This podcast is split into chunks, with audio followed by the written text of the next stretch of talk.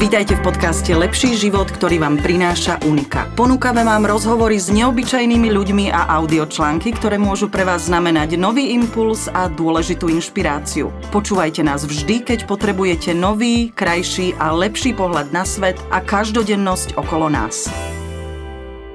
Dobrý deň, počúvate podcast Lepší život. Moje meno je Beata Lipšicová a dnes sa budeme rozprávať o patchworkových rodinách, ktoré vznikajú spojením partnerov s deťmi z ich predchádzajúcich vzťahov. Asi každého z nás sa nejakým spôsobom dotýka téma rozvodu, rozchodu, nevlastných rodičov, nových vzťahov a partnerov a ich detí či už priamo alebo cez príbehy našich priateľov, rodiny či blízkych. Téma, ktorá je náročná a farebná ako život sám, je v nej všetko. Bolesť, stres, vina, ale aj odpustenie, zmierenie a nová nádej. Dokáže takáto rodina vôbec harmonicky fungovať? Môže byť zošívaná rodina nový začiatok alebo len spája traumy dvoch rodín? ako tieto situácie môžu zasiahnuť deti a ich duševné zdravie a ako je pre dobré fungovanie takejto rodiny kľúčová úloha tzv. modernej macochy. Tak na tieto otázky ja veľmi dúfam, že nám dá odpoveď ten najpovolenejší človek. Predstavujem vám dnešného hostia pani Zora Inka Grohoľová, certifikovaná koučka, mediatorka a autorka knihy Moderné macochy, ktorú máme aj tu so sebou, ktorá vyšla tento rok a venuje sa tejto veľmi citlivej, ale mimoriadne aktuálnej téme. Dobrý deň, vítam vás. Ďakujem, dobrý deň. Som veľmi rada, že sa môžeme o tejto veľmi náročnej téme rozprávať a verím, že uh, na, aj ako, ako je náročná, tak tak prídeme k nejakému naozaj veľmi pozitívnemu záveru, že sa dá fungovať aj v takejto rodine. Vieme vôbec na úvod povedať, koľko rodín sa táto téma dotýka, ak, alebo aspoň aký je trend? Trend je vzostupný, rozvodov je stále viac, tým pádom je stále viac komponovaných alebo zošívaných alebo pečorkových rodín, stále viac žien v pozícii macochy. Zároveň to, čo vieme, samozrejme, že sa rozvádza takmer polovica manželstiev, to už vieme. Zároveň sa rodí na Slovensku mimo manželstva už viac ako 45% detí, čo je neuveriteľné, ale vlastne tým pádom my nevieme povedať, koľko detí reálne žije v domácnosti so svojimi vlastnými biologickými rodičmi, pretože tie deti sa rodia mimo manželstva a toto štatisticky nevidíme.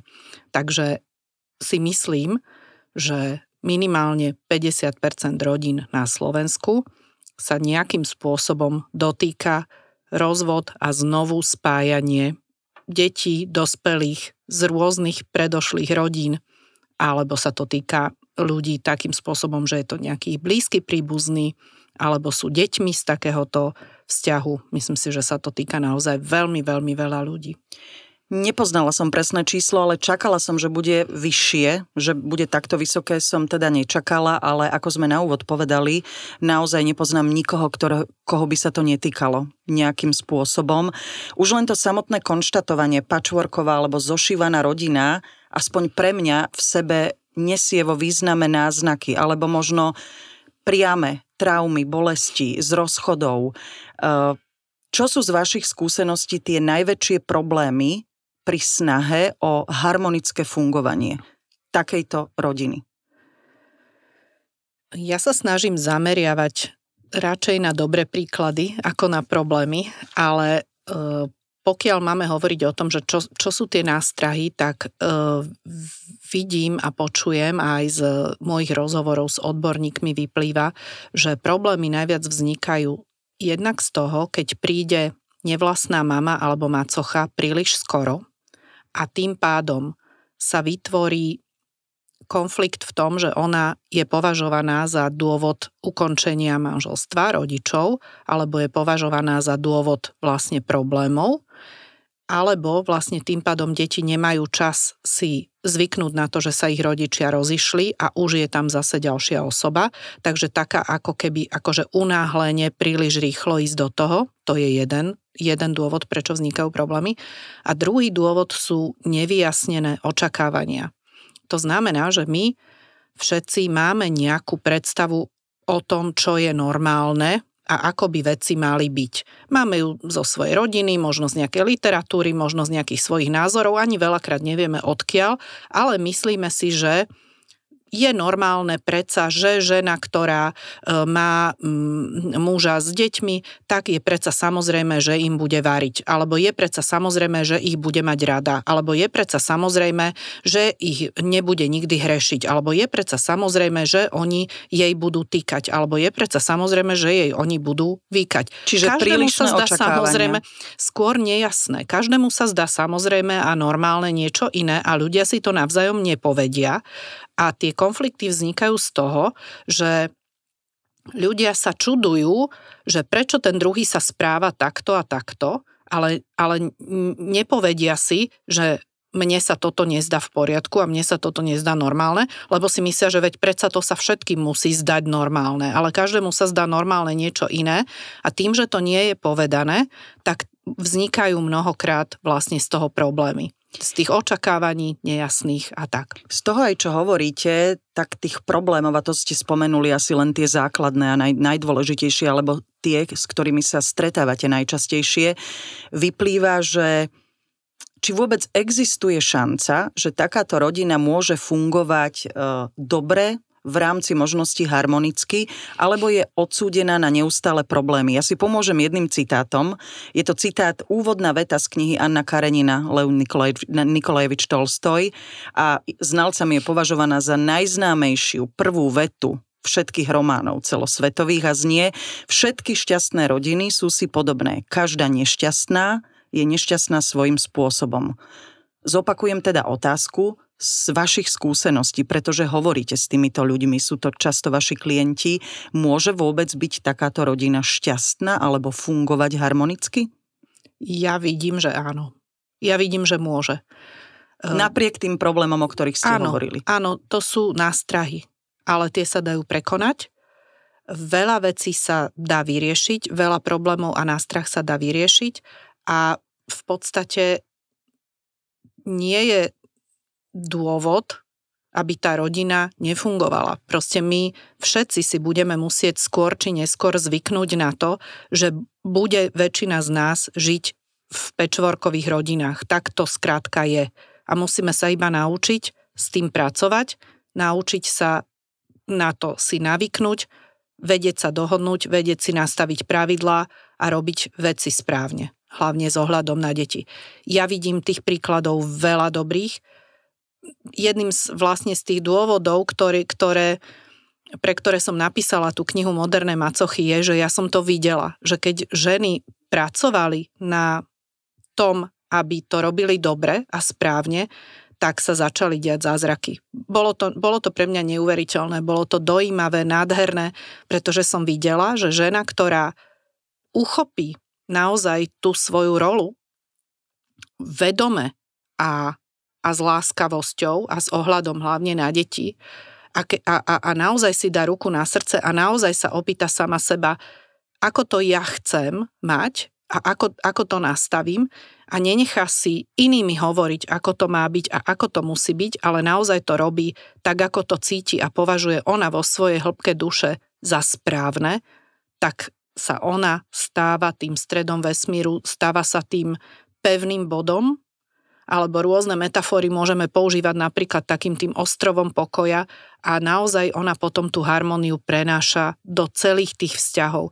A toto je niečo, čo som videla nie raz, videla som to mnohokrát a preto mám pocit, že je to niečo dôležité a krásne, pretože si myslím, že vlastne mácochy moderné majú obrovskú moc urobiť, priniesť do rodín pokoj do rodín, do ktorých, do ktorých prichádzajú. Toto ma inak zaujalo, keď som videla titul vašej knihy a keď som si ju prečítala. Je naozaj výborná, odporúčam ju Ďakujem. každému, koho sa týka, alebo pozná niekoho, koho sa môže týkať, aby mu ju dal prečítať. Ďakujem.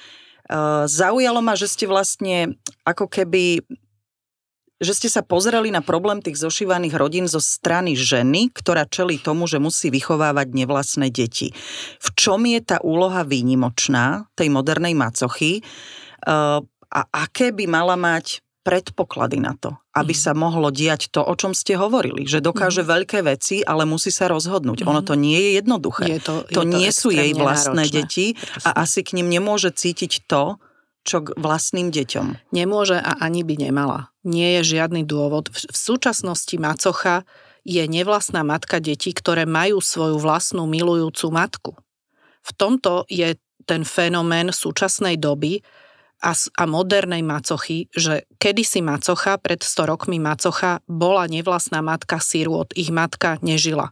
Hej, rozvody takmer neexistovali, takmer neexistovalo žiť s niekým v jednej domácnosti, pokiaľ to nebola manželka, čiže tým bolo strašne veľa dané. Poznáme to z rozprávok a prepačte, že do toho vstupujem, ale tam tá konotácia negatívna, neviem ju vymazať z hlavy.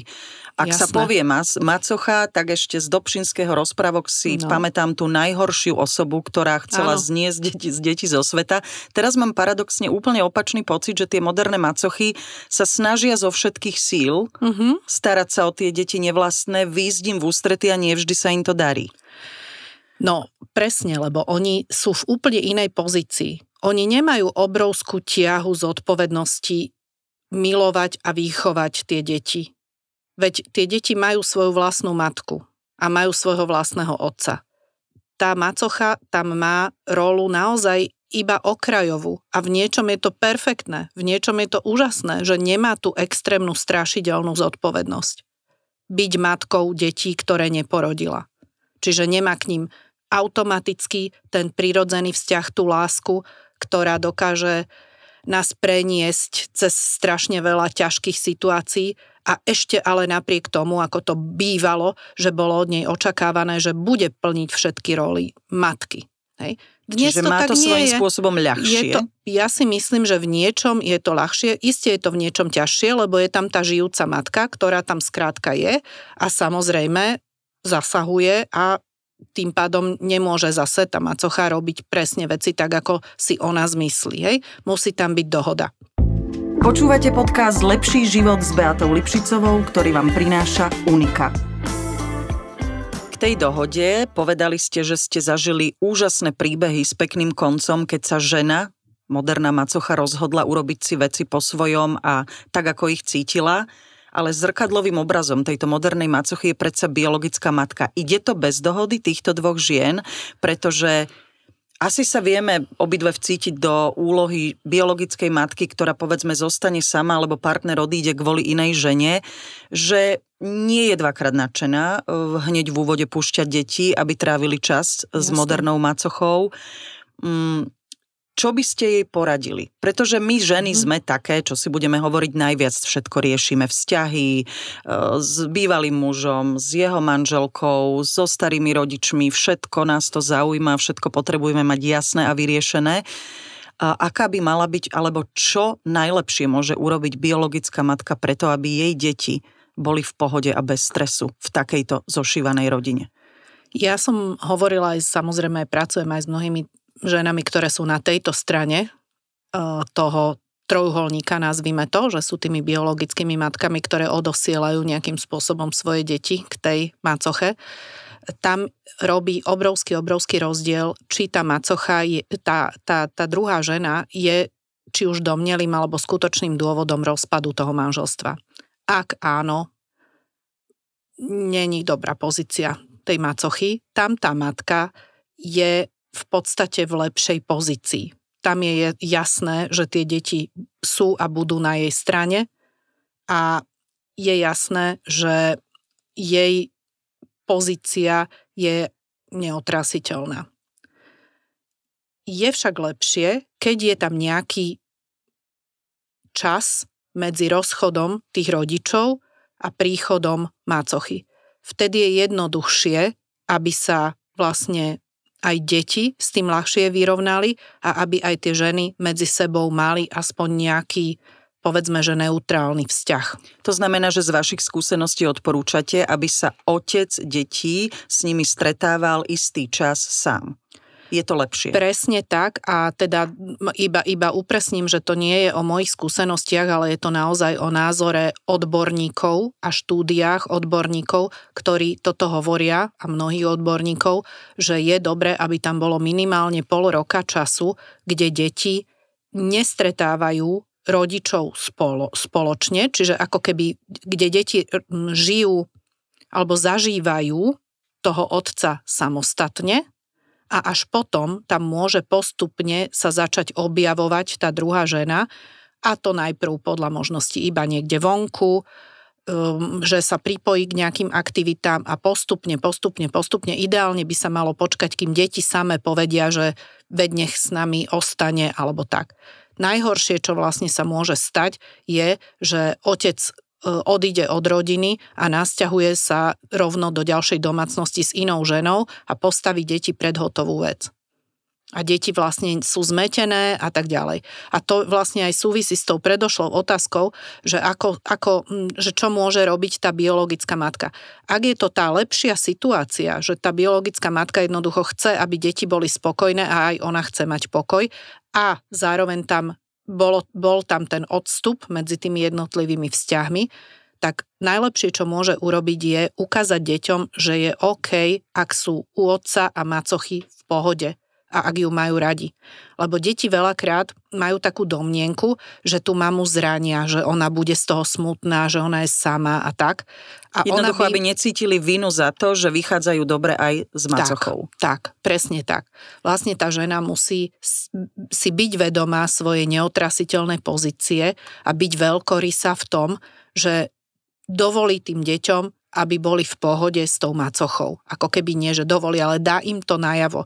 Povie im, hovorí o nej, hovorí o nej jej menom napríklad, alebo takým normálnym spôsobom, nenadáva na ňu a tak ďalej. Proste mm-hmm. hovorí o nej neutrálne, alebo dokonca milo, pozitívne. Rozumiem. Ne? Lebo um, to, to hovorenie negatívne o inej osobe je bohužiaľ je to, je to kruté, ale je to tak, že tá zlá emocia sa spá, tú zlú emociu si spájajú deti s tým, kto rozpráva v zlom.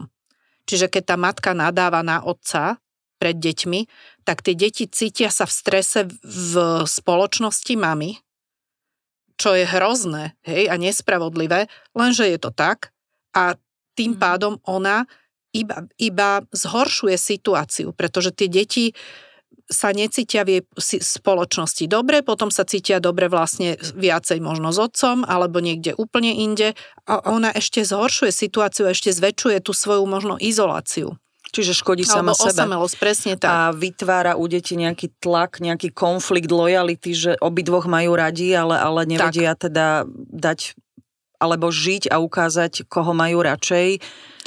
Tak tak, to vytvára stres, ale z toho, čo ste hovorili o role tej biologickej matky, mňa fascinoval jeden príbeh, ja poviem k nemu len dve vety, lebo naozaj sa oplatí si ho prečítať, ten prerod toho správania tej ženy.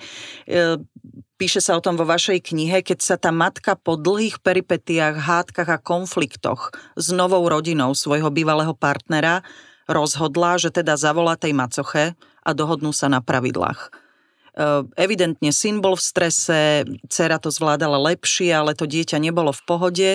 Ženy sa stretli a zrazu to začalo fungovať. Ja som bola teda úprimne šokovaná, mm-hmm. že takéto niečo bolo možné. Len z toho mi teda vyplýva, že opäť je všetko na ženách? Keď sa ženy nedohodnú, tak no, to fungovať nebude? A to, toto je hrozne smutné. Ja som, ja sa priznam, že ja som od toho odrádzala.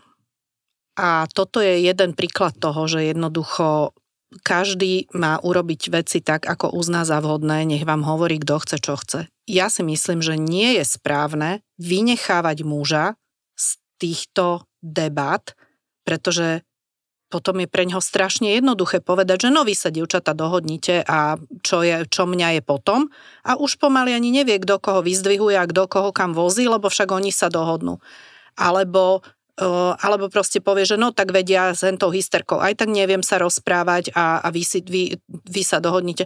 Akože podľa mňa je to opäť ďalšie preberanie zodpovednosti za niečo, čo nie je moja zodpovednosť a je to odoberanie zodpovednosti mužovi za niečo, čo je jeho zodpovednosť. Tu len to... jedna poznámka, ale nakoniec to fungovalo. Je, Preto sa pýtam, to, že funguje to, ale nie je to správne. Nie je to správne. No a teda vráťme sa k tým otcom. A čo otcovia, čo mm-hmm. muži? Kde mm-hmm. sú v mhm. tomto príbehu? Kde je ich zodpovednosť, v tomto nastavenie? konkrétnom uh, je to asi zlý príklad, ale samozrejme existuje veľmi veľa výborných príkladov, kde sa samozrejme muži stavajú k situácii zodpovedne, láskavo, krásne a e, napom- nápomocne Hej, to, Viete to, povedať to bol nejaké odporúčania? Komu? Mužom? Mužom. Mne tam chýbajú. V tom, stále v tom príbehu, uh, nemyslím vo vašej knihe, uh-huh. tá mhm. je o tom, o tých macochách a o tom, čomu čelia, uh-huh. ale kde je tá rola toho otca? A bez ohľadu na to, či odišiel on alebo jeho partnerka v tej novej rodine tak, aby veci fungovali. A otec, a... otec, je, e, otec je 50% rodičov. Otec má polovicu zodpovedností za úplne, úplne všetko aj za citovú výchovu, aj za to, ako sa dieťa cíti v tej e, novej rodine, aj s jeho novou partnerkou. Je veľmi ťažké tieto veci odkomunikovať a je pre mužov, moja skúsenosť je, že pre mužov je ťažšie veci odkomunikovať, ale ako to je, to nehovorím, že to tak teraz je všeobecne, ale dá sa povedať, že pre mužov je ťažšie napríklad povedať deťom, nejaké citlivé veci, lebo stále v našej spoločnosti žijeme tým, že e, chlapi neplačú a muži vlastne ako by, by mali byť tvrdí a nemali by e, podporovať v deťoch e, všelijaké plakanie a ja neviem čo. Čiže ako keby tí muži menej sú odvážni púšťať sa do ťažkých debat. A tým pádom majú aj menej skúsenosti s tým a tým pádom sa snažia veci ako keby nechať tak nejak nech sa stanú a nech to nejak tie deti pochopia a nejak sa nejak to dopadne a nejak to vykvasí a nejak to skrátka bude a možno si to tie ženy nejak povedia a veď to dieťa to nejak pochopí a nejak sa s tým vyrovná. Hej. A toto, toto sú vaše skúsenosti. To je moja Lebo skúsenosť. Ja, ja nechcem povedať, že všetci muži sú takí, absolútne pozíciu nie. toho muža, že iste aj pre nich je to nesmierne náročné. Strašne ťažké, presne uh, tak. Tak e, to bola tá moja otázka, že kde je tá ich rola a ako by mali konať mali by komunikovať priamo s deťmi a hovoriť veci deťom tak, ako sú. Samozrejme, že primerane veku, ale nenechávať deti, že nech to nejako pochopia. Skrátka, spoločne s matkou deťom odkomunikovať. Dohodli sme sa, že sa rozídeme a tak ďalej, veď na to sú postupy, ako sa to robí. Hej, byť toho účastný byť toho účastný a priamo s deťmi komunikovať o tom, ako veci sú.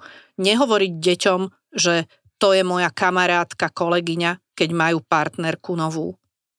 Jasné. Hej? Prečo, prečo, prečo ju predstavujú ako kamarátku a kolegyňu, keď je to ich nová partnerka? Tak stojme si za vecami. Hej, chlapsky. Počúvate podcast Lepší život s Beatou Lipšicovou, ktorý vám prináša Unika. Z toho, čo hovoríte, to všetko chce čas z obidvoch strán, macochy, otca, ktorý odišiel alebo odišla od neho manželka, biologickej matky, ale ten čas, e, na ten doplácajú práve tie deti, ktoré potom v takom stresujúcom kolobehu fungujú, kým sa veci utrasú za mňa, mne tam vychádza, že je absolútne nevyhnutné, aby predtým, ako začala takáto rodina fungovať, sa poradili s odborníkom, s koučom, s mediátorom, Určite. s psychologom. Dokáže toto vôbec človek zvládnuť sám bez chýb? ktoré by poznačili potom teda celé fungovanie, ale najmä tie deti? Mm, je určite správne zobrať si odborníka, ktorý nás procesom napríklad rozvodu prevedie. Veď sú školskí psychológovia, sú detskí psychológovia, sú mediátori, sú koučovia, sú rôzni odborníci, ktorí môžu tú rodinu celým tým procesom previesť a, do, a pomôcť im, aby si dohodli veci, aby si veci nastavili, aby si veci nastavili časovo, aby sa dohodli, čo sa týka delenia majetku, čo sa týka styku s deťmi, čo sa týka toho, ako budú deti vychovávané, čo budú jesť, koľko budú u koho a tak ďalej, kedy napríklad môžu sa stretnúť s novou partnerkou otca, ako bude part, nová partnerka otca nazývaná a tak ďalej, alebo mat, nový partner matky. Všetky tieto veci, dohodnúť si to s pomocou odborníkov ide všetko ľahšie. Veď to by malo byť normálne. A na to tu tí odborníci sú. Ja som v tej knihe aj hovorila samozrejme s odborníčkou, s detskou psychologičkou, ktorá presne o tomto tam rozpráva, ktorá sprevádzala veľa rodín e, týmto procesom a bola pritom veľmi, veľmi nápomocná. Aby to prešlo čo najhladšie. Čo najhladšie? Rozvod je ťažká vec, je to samozrejme trauma, ale je to dnešná realita. Bolo by nádherné a ideálne, keby sa ľudia do seba zalúbili vo veku 15 rokov, potom by sa zobrali, potom by mali deti a potom by spolu dožili v láske a šťastí až do smrti. Lenže sa to nedeje. Takže musíme jednoducho žiť v realite, že ľudia majú v živote viacero vzťahov a tie vzťahy sa nielen začínajú, ale aj končia a v niektorých tých vzťahoch sú deti a že to treba nejakým spôsobom ošetriť a že to treba nejako čo najelegantnejšie zvládať. A povedzme si to tak, ako to je. Keď sa rozvádza 50% takmer manželstiev, tak je to takmer norma, tak si na to poďme zvyknúť. Prestaňme z rozvodu robiť drámu a začnime sa, začnime sa správať podľa toho, že rozvod je súčasť každodenného života nepríjemná, ale je. Ale je. Deti sme tu viackrát spomenuli. Dovolím si povedať, že je to asi to najdôležitejšie v celej, v, celé, v celej tejto téme. Z vašich skúseností myslia vôbec na to, otcovia, matky, moderné macochy, že ide primárne o deti, lebo z toho všetkého, čo ste mi povedali, my tak akože vnímam to jednoducho, hej, nezažila som to, takže neviem sa do toho celkom cítiť, ale že keby možno obidve alebo všetky tri strany mali na prvom mieste záujem detí, tak by to išlo oveľa, oveľa ľahšie. Absolutne. Myslia vôbec na ne pri tomto všetkom? Ak myslia, tak sa to oveľa ľahšie celé zvláda. Pretože aj pri mediácii najdôležitejšie je nájsť spoločný menovateľ, spoločný cieľ, niečo, čo nás spája, niečo, čo všetci spolu chceme. A ak naozaj dokážeme si byť vedomi toho, že všetci spolu chceme, aby deti boli v pohode, aby sa to zvládlo čo najlepšie, aby sa to zvládlo čo najľahšie, tak sa oveľa ľahšie rozpráva o všetkom ostatnom. Máte nejaké informácie alebo vlastné skúsenosti, ako takéto zážitky vplývajú na deti? Ja poznám jeden osobný príbeh, kde sa veľmi snažili, ale nakoniec tá moderná macocha skončila na liekoch a pubertálna dcéra teda vyhľadala psychoterapeuta, mm. alebo tie neustále konflikty, kde si robili biologickí rodičia zlé, nevedeli naplánovať dovolenku, tam boli veľké naprieky, e, obviňovania, proste nedali to. Mm. Či sa vôbec dá harmonicky vytvoriť tú rodinu bez, bez toho, aby sa to dotklo aj toho duševného zdravia detí. Toto ma zaujíma. No, či sa to dá? Určite sa to dá a v tej knihe mám aj niekoľko príkladov, že sa to dá. Ja som videla mnohokrát, že sa to dá, lenže o tých dobrých príkladoch sa nerozprávajú ľudia ani pri káve, ani inde. O tých dobrých príkladoch sa nedopočujeme, lebo sú ako keby v dobrom zmysle slova nezaujímavé, chvála Bohu. Ale samozrejme, že sa to dá a samozrejme, že sa to deje.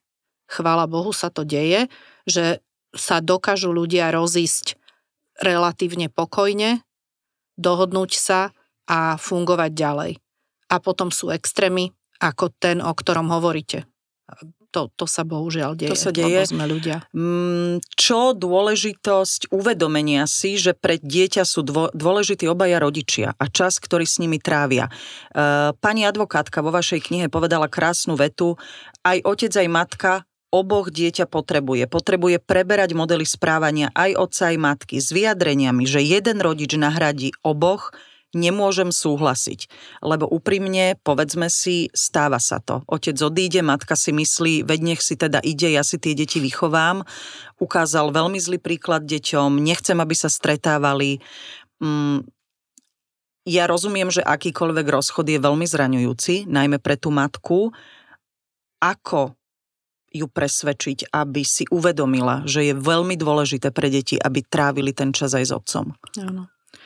No, lebo aj zlý otec je stále otec a ako to, že je zlý, je jej názor mnohokrát, hej. Akože to, že ona už ho nemá rada, neznamená, že nie je dobrý otec a to, že nie je dokonalý otec, neznamená, že nie je otec. Hej. A, a nikto nie je dokonalý rodič, ale aj rodič, ktorý nerobí veci dokonale, je určitým vplyvom pre tie deti, je prejavom záujmu a je nejakým vzorom, aj negatívnym, aj pozitívnym. A takisto ale a, a to je tiež dôležité povedať, nemusí to byť len otec a matka, môžu to byť ďalší príbuzní, môže to byť napríklad tá macocha, môžu to byť ďalšie rodiny. Dieťa pozoruje, pozerá, učí sa, vidí, ako sa ľudia správajú, vidí, ako sa správajú muži v jeho okolí, vidí, ako sa správajú ženy v jeho okolí. Takže áno, aj, aj ten vplyv napríklad tej otcovej rodiny je dôležitý. Veď to, že tá žena je pohadaná alebo rozvedená teda s tým otcom, ale nie je rozvedená s celou jeho rodinou, to dieťa tam má ďalších príbuzných, ktorí môžu rôznym spôsobom na ňo mať vplyv, môžu všeličím prispieť k jeho výchove, k jeho vývoju. Čiže tá rodinná komunita je veľmi áno, dôležitá, áno. lebo stáva sa, že sa preruší často kontakt aj s otcovou rodinou z rôznych škoda. dôvodov. No je to strašná škoda. Príbuzní sa veľakrát potom boja e, sa ozývať, boja sa si to dieťa vypýtať. Teraz nevedia napríklad, ak je to dieťa malé, ešte nevedia e, s ním napríklad sami tráviť čas. Povedzme, že nekomunikujú s tou matkou, tak jej nezavolajú. Hej, e, veľakrát sú rozhádané aj rodiny vo, vo svojom vnútri a povedzme sú rozhádaní aj rodičia so synom, ale je tam nejaké dieťa, cez syna sa k nemu nevedia dostať, s nevestou sú pohadaní, pretože sa rozviedla a nevedia sa dostať k tomu dieťaťu, ale trpí aj dieťa, aj tí starí rodičia, veď to je strašná škoda. Absolútne z toho, čo hovoríte. Otázka znie, že ako toto všetko napraviť, lebo to je, preto kladiem tú otázku, či je tá zošívaná rodina vlastne šancou na nový začiatok, alebo skôr šancou nejak tie traumy z minulosti dostať aspoň do nejakej mhm. priateľnej podoby harmonického fungovania v nejakej forme. Povedala som to tak strašne košato, ale z niektorých prípadov mi príde, že či je to vôbec možné, ale hovoríte, že je a že tie príbehy poznáte. Áno, a sú aj v mojej knihe, tak si, a sú aj v našej ju, realite. Tak Určite si ju treba veľa nástrach, hej. Mm, starí rodičia a ich nevlastné vnúčatá. Teraz sme mm. hovorili o vnúčatách e, biologických, nazvem to takto, keď sa preruší kontakt povedzme z, z jednej strany partnera. Ale čo starí rodičia, ich nevlastné vnúčatá? Čo je to mhm. vlastne za vzťah, keď pribudnú do rodiny a ako sa k ním majú správať? Tak, aby opäť nenarušili tú zošívanú rodinu, to jadro, teda tých dvoch partnerov s nevlastnými deťmi a možno jedným spoločným. Prečo by ho mali narušiť? Veď tí starí rodičia to môže byť už iba bonus. A napríklad existuje aj taký, taký Že budú výraz, mať nie že... dvoch, ale troch. No, hovorí sa aj taký výraz, že bonusový rodič, niekedy sa hovorí, to alebo že bonusový, bonusový starí rodičia. Uh, podľa mňa je to obrovské obohatenie. Čím viac to dieťa vidí a zažíva domácnosti, tradícií, mužov, žien, ako žijú, ako fungujú páry, rodiny, tým viacej sa môže niečím inšpirovať a niečo si z toho zobrať. Tak má tri páry starých rodičov a každý ten detko robí niečo iné, zaujímavé. Jeden chodí na bicykli, druhý má veľkú knižnicu, tretí možno chodí na ryby a štvrtý stále leží na gauči a, a je to všetko nejaký, nejaká informácia o svete. A, a o tých babkách je to, by sme sa mohli rozprávať takto isto. Podľa mňa je to obrovské obohatenie. A tí starí rodičia vedia byť oveľa kľudnejší v tom celom a oveľa ľahšie, keď aj majú svoje vlastné vnúčata, tak to cudzie vnúča sa tam tak nejak akože vsákne. A to je veľmi vlastne Toto príjemné. Hej, že, že ono, on už, už naozaj pre tých starých rodičov, e, že e, či ten koláč rozkrajajú na 20 kusov alebo na 24, je im to jedno. A a, a vlastne je tam nejaké, nejaké ďalšie dieťa, ktoré až tak strašne nemajú zodpovednosť za to, ako sa správa, alebo že či má hen také alebo tam také známky.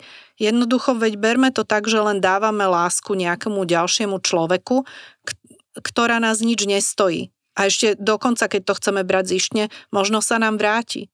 Veď e, ten, to, ten nevlastný vnúk môže byť obrovským obohatením zase tých starých rodičov v mnohých, mnohých veciach. Hej? Nie v prípade je to, potreby. Nie je to, to znamená, že odporúčate, aby nebránili biologickí rodičia stretávaniu sa ani s touto ďalšou generáciou nevlastných starých rodičov. Lebo viem si predstaviť, že môže nastať situácia. Ty máš svoju babku tu, jednu druhú, to nie je tvoja babka, tam netreba chodiť nie je to tvoja babka, ale to ešte neznamená, že tam netreba chodiť, takisto ako sa chodí k susedom a iným známym. E, ja, ja som v tomto zaujatá. Ja som to zažila, že ja som mala tie tri páry starých rodičov. Považujem to za ne, nesmierny dar v mojom živote, obrovský, lebo som mala tri páry akože super odlišných starých rodičov, kde som mala starých rodičov v kroji drevorúbača a babku v kroji v kostole a druhých starých rodičov s tou veľkou knižnicou intelektuálov bratislavských a tak, ale v, a, a, a tretích ešte zase úplne iných polovníkov a neviem čo. A podľa mňa je to niečo fantastického, že každé tie babky mi dali niečo iného, každá, každá niečo zaujímavé a dnes by som určite nebola tým, kým som, keby nebolo vplyvu aj jednej, aj druhej, aj tretej. Každá, každá ma ovplyvnila v niečom inom. A, a práve napríklad tí nevlastní boli tí s tou veľkou knižnicou, možno aj preto píšem knihy, takže to je úžas, eh, im by som, im by som mala možno, alebo teda nie, že píšem knihy, napísala som knihu, takže možno, že, eh, možno, že im som, im som ju mala darovať, dúfam. Takže v tomto e, som osobná, ale vidím to aj na príkladoch e, mojich klientov, že taká tá otvorenosť voči deťom z prvých, druhých, tretích manželstiev a neviem akých ďalších vzťahov je jednoducho iba dávanie lásky, ktorá nás nič nestojí. A, a je to jednoducho iba príjemné a krásne. Zároveň pre tých starých rodičov môžu rozmýšľať ešte aj o tomto. To nevlastné dieťa je možno súrodenec nášho vlastného vnúka alebo bratranec našich vlastných vnúkov. Hej, je, to, je to v nejakom príbuzenskom vzťahu s našimi vlastnými vnúkmi. Čo robím, keď upevňujem vzťah medzi týmito dvomi deťmi? Nechám tu na tom svete svojmu vlastnému vnúčaťu niekoho, kto je s ním spätý, kto ho bude mať rád, kto s ním má spoločné spomienky, spoločné vzťahy a kto má s ním nejaký, nejaký bonding. To znamená, že ja dávam svojmu vlastnému vnúčaťu ďalší pevný bod do v života. Hej. Čo je veľmi dôležité. Ako sa hovorí, že láska sa nedelí, ale násobí. Presne tak. S pribúdajúcimi ľuďmi, ktorí tak, majú dieťa rado. Tak tak. Takže tam ten, ten, ten posledný príbeh e, v mojej knihe je taký, ktorý ja sa, mm, ja keď si ho čítam, tak sa vždy sama rozplačem.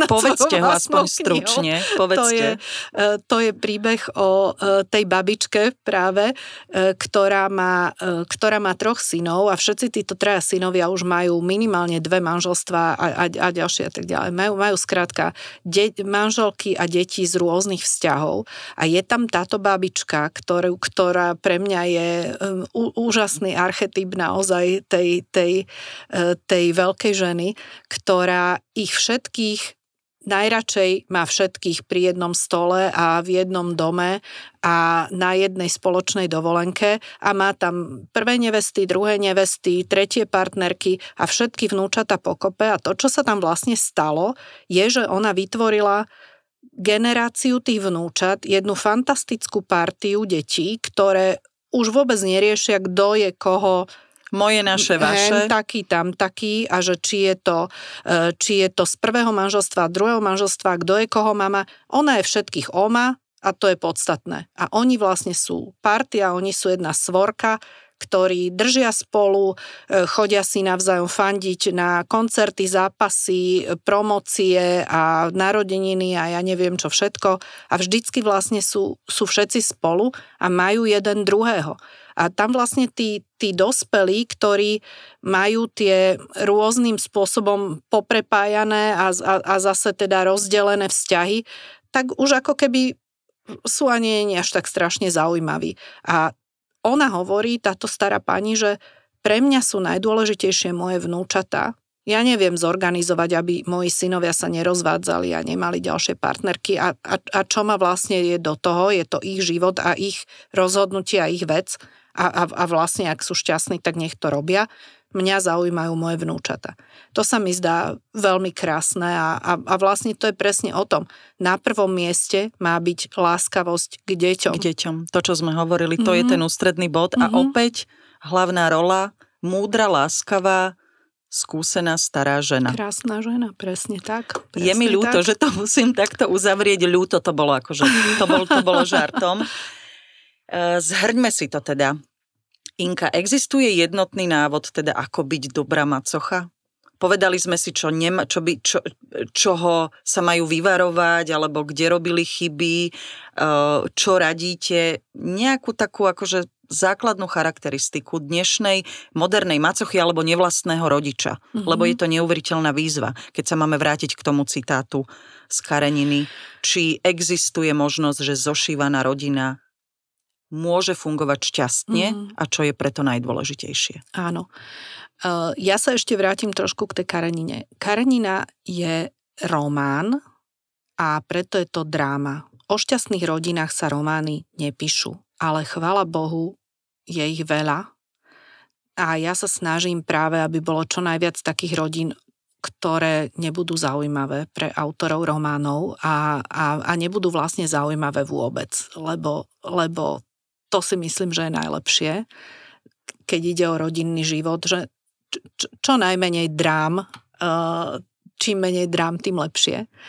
A uh, ak sa teda rozprávame o tom, že čo by mala robiť moderná macocha, aby priniesla ten pokoj do rodiny, tak je to obratiť sa do svojho vnútra a pýtať sa veľmi, veľmi úprimne sama seba a brutálne úprimne čo ona chce a ako si tú rolu mácochy ona sama chce nastaviť a definovať. Aby sa nebála povedať si, možno aj, že nechce mať nejaký vzťah s deťmi svojho partnera, alebo že s nimi chce tráviť toľkoto času, alebo že chce, aby ju volali takto, alebo že pre nich chce variť, alebo nechce variť, chce mať takúto zodpovednosť, chce mať takéto kompetencie, alebo aj nechce, sama nech si povie s veľkou, veľkou úprimnosťou, ako sa hovorí, že ruku na srdce a ono to je pravda, že toto som ja, takto to ja mám a takto to ja chcem. Oslobodené od akýchkoľvek Mala by si, patrilo by sa a, a predsa každá normálna a to není normálne a všetkých týchto o, názorov z okolia, ktoré prichádzajú ani nevieme odkiaľ, pretože nikde nikto nikdy nesformuloval a nedefinoval, aká má byť moderná macocha a v tom je síce aj tá hrôza, že sa musíme rozhodnúť a musíme si to same de- definovať, ale aj tá obrovská sloboda. Urobte si to tak, ako uznáte za vhodné, Nenechajte si nikým hovoriť, že to má byť tak alebo hen. Keď to už má tá žena sama so sebou jasné a na toto jej môže veľmi pomôcť. Spolupráca s odborníkom, alebo aj taký vlastný, vnútorný, reflektívny rozhovor, naozaj taký, taký pokoj vnútorný. A pozor, nerozmýšľame nad tým, čo nechceme, ale ako to chceme, čiže vytvárame si víziu, čiže čo chcem, ako to chcem mať.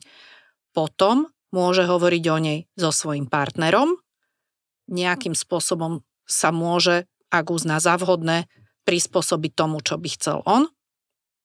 Väčšinou on to vôbec nemá ujasnené, čo je normálne. My nemáme väčšinu vecí takto ujasnených a očakávame, že nejak dopadnú. Hej.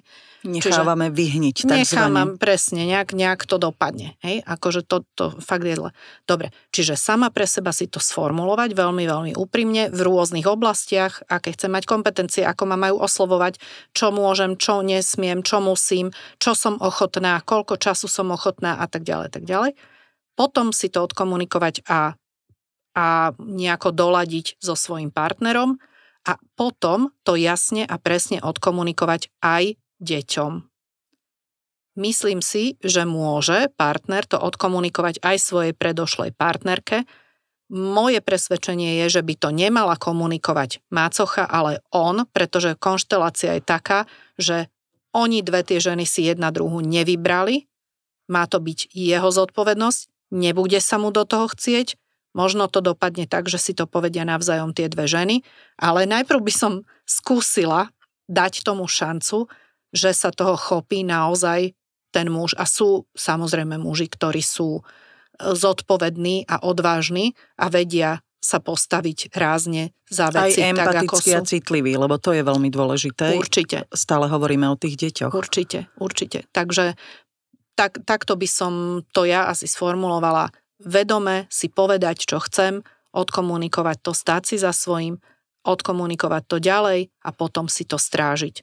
A samozrejme, mm, realita sa vyvíja, deti odrastajú, e, možno sa nejako mení situácia, e, možno u nás sú potom častejšie, menej často, zase si proste povedať, OK, teraz je zase chvíľa nastaviť pravidla odznova a zase si to povedať.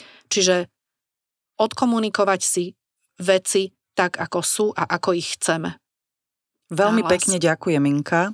A ďakujem toto je ja. tá kniha mimochodom, kde teda nájdete všetky odpovede na rôzne modelové situácie, naozaj úžasné príbehy a rozhovory s náslovo vzatými odborníkmi, vrátane rozvodovej advokátky, psychologičky a tie príbehy žien, tie sú na tom najlepšie.